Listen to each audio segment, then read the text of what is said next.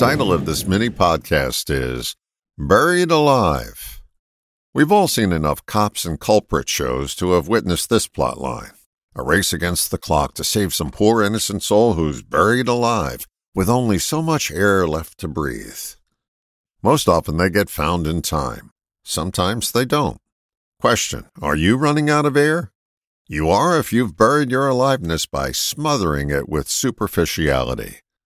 How many of your highs lack depth? Have you ever noticed that superficiality has no afterglow? That causes us to seek another hit of it again, never noticing that the effects of it are short lived.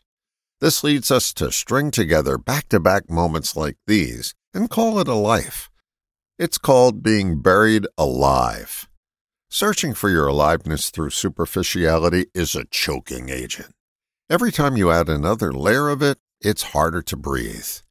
There comes a time when it's time to get out your shovel and dig deeper. When you dig past superficiality, you find an escape tunnel filled with fresh air that gives you an opportunity to breathe deep, an action that provides an ongoing glow. Notice that superficiality is a lousy bedfellow. Its tossing and turning keeps you restless and searching for a breather.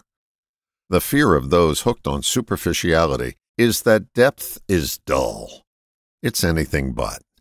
Depth is rich with choice and not subject to the one destination that superficiality leads to a magic carpet ride to nowhere that eventually runs out of air.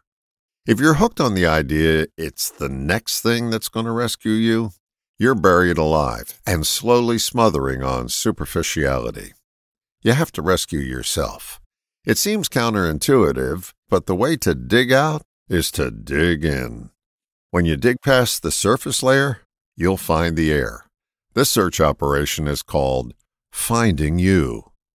All the best, John.